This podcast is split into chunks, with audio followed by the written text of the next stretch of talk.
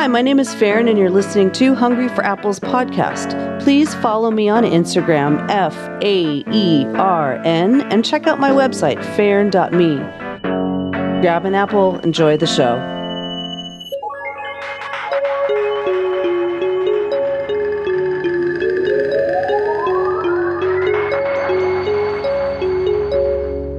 Hey, what's up? How's it going? Welcome back to Hungry for Apples with your host, Faern.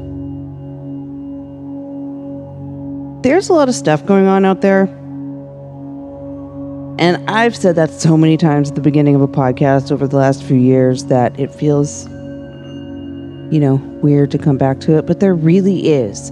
It has been really challenging for me to even consider what type of thing to share with you right now because okay i know a lot of you are not in the us it's about 50-50 at this point for my listeners it seems. So i'm talking about all the stuff that's happening in the united states.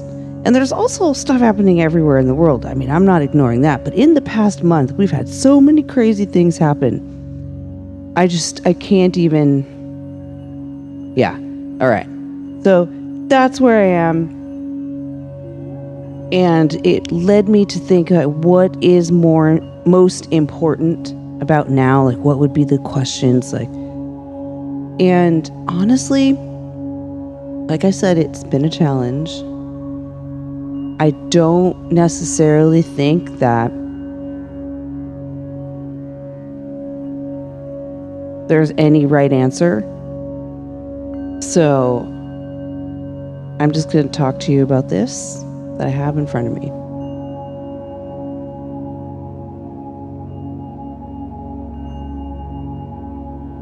It's for times like this, which we, air quotes, have been pre- prepping for. The we of the kind hearted, helpful, joyous, worked hard to get here human being. I might have said spiritual, but I don't think it's really that anymore so much. Now, don't get me wrong, I do wholeheartedly believe in the whole spiritual awakening thing and expanding into ascension and all of that. I mean, I'm living that. So, if I didn't believe in it, we would have a problem. However, I feel like there's a lot of limitation being placed on um, unintentionally so, on what these things even are. Like, why. I've said it before, why call it spiritual? But see, that's the thing, is that, that we've talked about that in the episode um, spiritual versus metaphysical. And so we, we you could just go back and listen to that episode. It actually applies here. But what I am not so keen on taking forward is this separation, exclusivity, the eliteness of it all. There's way too much separation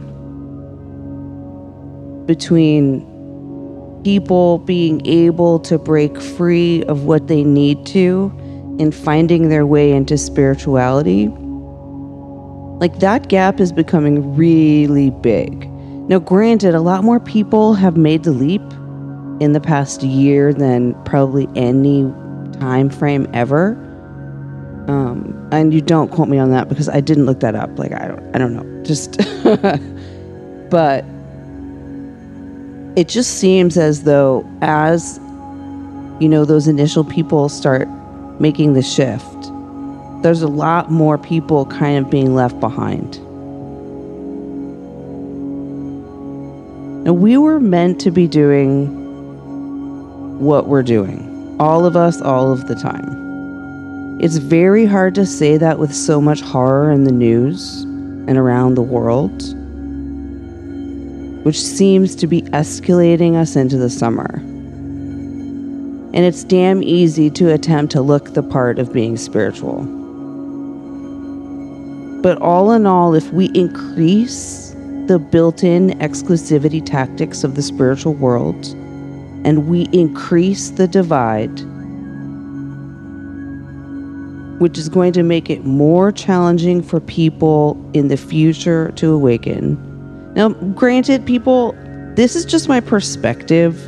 I'm no expert in this. This is just the view that I have right now. And it's not even some kind of prediction. It's just like, let's think about this for a little bit. What happens if we leave the divide there? It's like when you, if you did make that leap, let's say you left your religion, right? And you're like, oh my God, I just can't do that anymore. Okay, great. So you made the decision. What if there was nobody out there for you to talk to when you knew you had to make that decision? Now, granted, with social media and all that, it's easier to find people. But what if somehow that was cut off? Wouldn't that have been hard? Isn't it great that you can find people out there that have already kind of done the work so that you at least know that it's possible? I mean, currently we can find basically anything we want about any cultural practice or ritual online, and we don't at all know where that info is coming from most of the time. The pot is so full, people are getting lost in there and giving up. I've seen people d- doing that. Now, they're getting lost in the misinformation, mind you, and the excess of it. And the amount of people that are buying into it because they think it's helpful because of popular cu- culture or some you know, like big time TikToker said this was the way to do it. So, you know, God forbid you think for yourself for a moment before you decide to take on an entire practice. But hey, it's happening. So, some people might think that that's really bad. I don't necessarily think so. I think that the more that's out there that people can see, the better, which is completely contradictory to what I just said about the soup. But what I'm pointing out is that, that, that we need to increase critical thinking. Because no matter what, there's going to be excess information. Because even if everybody stopped putting out information about all of this stuff, it's already already out there. Already, already. That's that's good English an anyhow. Um So, do you see what I'm saying here? I am really hoping that more people are feeling free to help direct the boat a little bit, but maybe that's just me. And you know, I'm not, that might sound idealistic. I am not an idealist. Um, yeah.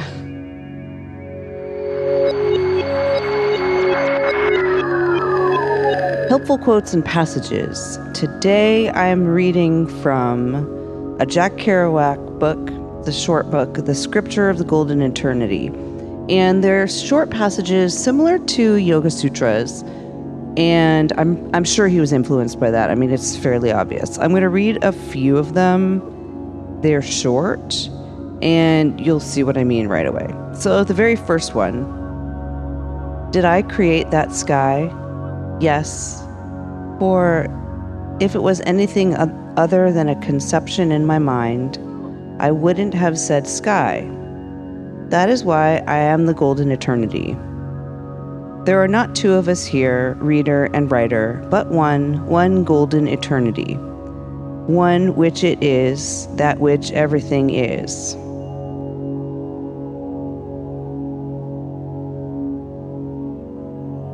And now I'm going to read number 11.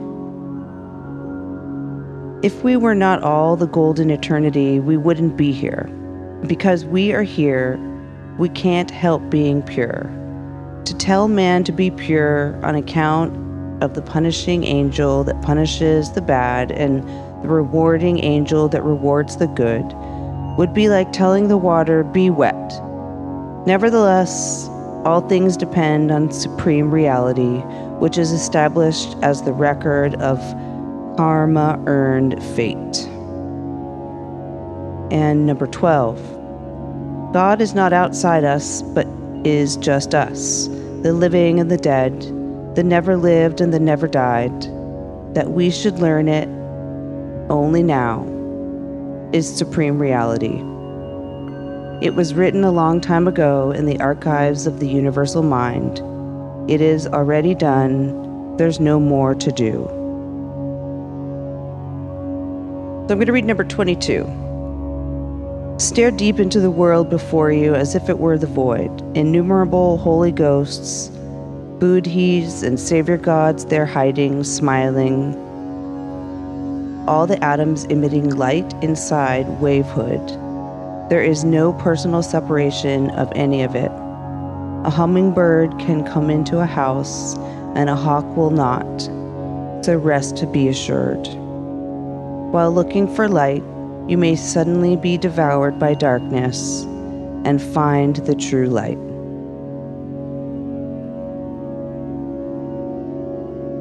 So, when I first moved to San Francisco, I used to go to City Lights all the time, and that's where I got this book. It's a little tiny pocketbook. Pocketbook, like a purse. My grandmother used to call her purse a pocketbook. Anyhow, it's um, interesting to me because when I got this particular one, I had already really dove into, you know, what we call spirituality. But when I first came to Jack Kerouac, I hadn't. And I really maintain that he he can be a really good teacher for people that are not really into spirituality but are kind of into it, you know, interested or know that maybe they know that this is more human than it is spiritual, all that kind of stuff. You know, some of his books really are about that, but just from his very unique perspective. I mean, everyone knows about On the Road, but there's a book called Dharma Bums that I actually recommend to people all the time that ask me about spiritual books, and they they usually don't get that one they usually look at me and they, they say, I asked for spiritual recommendations. Anyhow, I just wanted to share that and um, back to our show.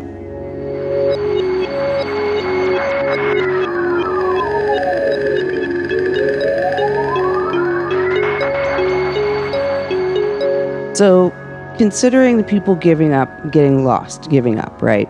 Because some people are you know, they're in places where nobody around them physically are thinking for themselves. Maybe they're in a very religious community and they turn to the church, whatever it is. Um, and their only access is online. Then every single time they leave the online community, they're getting bombarded with, oh, how dare you, and all that kind of stuff. We have to realize that that's happening and, you know, I know that it's a part of the whole shebang, but yeah, what if we can decrease this list of extenuating circumstances everyone is going through, as well as the guilt by association model, and just started calling it life and living versus spirituality? So there's a lot of guilt and shame being thrown around, especially when people are starting to make choices that go against their family and friends. Those people need to know that there are other people out there that have done that. And I think that they're finding them online, you know, like on TikTok and stuff like that. But I just feel like there could be a more regular conversation around this. And you don't even have to use the spiritual word. I mean, sure, go ahead if you want to. I like you know, I like it myself. I use it. But I also use the word consciousness and, you know, joyful living, um, heart centered living. These are all the same things to me. So if you're out there and you're creating a more spiritual life for yourself, you don't have to tell everyone that's what you're doing. I mean, unless you want to. Call it something else. Call it something that is relatable to people in your community. They don't need to know that it's spiritual. They just need to know that you're happy and you're trying to be healthy and you're living your life from joy. Why would they argue with that? it's really easy to choose to do something for your health and explain it that way versus getting into the background of it. Because no matter what, as far as I'm concerned, we're all fractals of consciousness moving a body through a spiritual a spiritual experience that we call our life. So, I don't think we need to increase the division between the way we're trying to live. You know, if some if someone is more into Hinduism because that is their life and their culture and somebody else is Jewish, they should be able to talk about being happy and healthy. Do you know what I'm saying? But then also, if you're going to take it out into the consciousness community, we don't have to create some kind of karmic return discussion on every level, confusing the heck out of people all of the time. You know, it, it can look possible. That's why I like um, that's why I like watching these short talking videos and stuff like that um, more on TikTok now because there's just more of them. Because you can really get a sense of what someone has been through and what they're trying to share on, especially on the lines of consciousness. And I'm not talking about spirituality as much here because there's so much of that on there. But if you are making a shift, I just want to say pay attention to how things sound how it feels on your body when you hear it. And if it feels funky at all, there are other people out there. Okay? Just always check in. Always check in.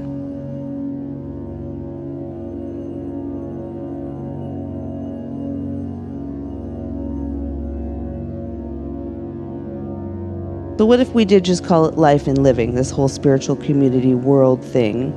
doesn't even contain anything that isn't completely applicable to wellness. For example, we could just start there health and wellness.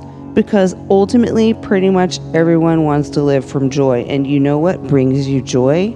When you really get down to it and you take away your addictions and your habits and all of that stuff that we think are good for us but really aren't, it's joy.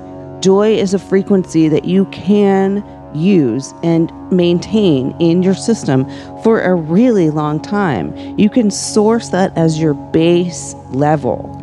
You don't have to live from a space of feeling upset as a base level. You can go there when you need to. I'm not saying ignore feelings. That's the last thing I would say. You have to feel all these things through. Otherwise, they just come forward and come forward and they muddy up your future.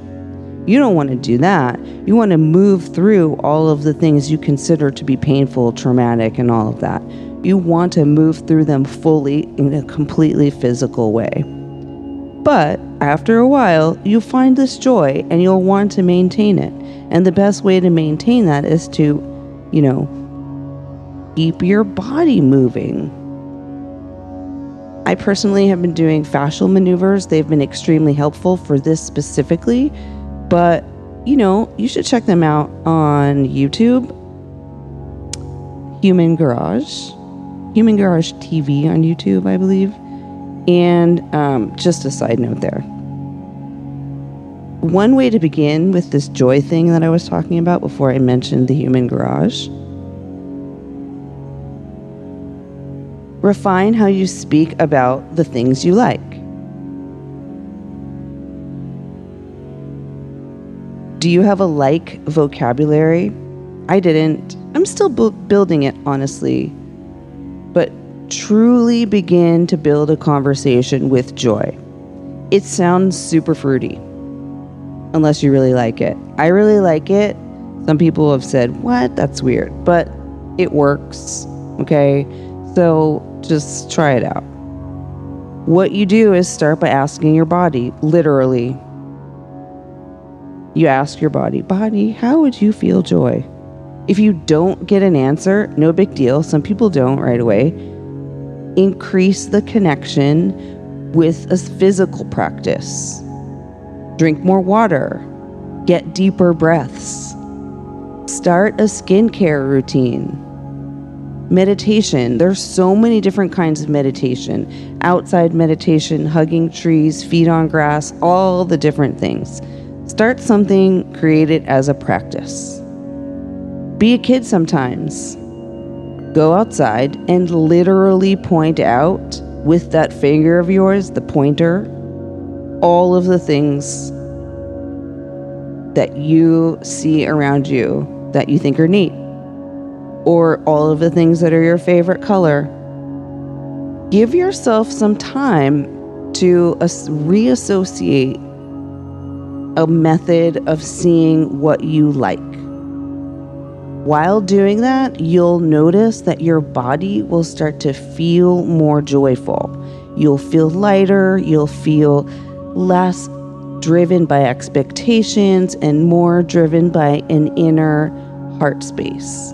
This is what you're looking for. And then once you find it, you just keep going. You just keep trying.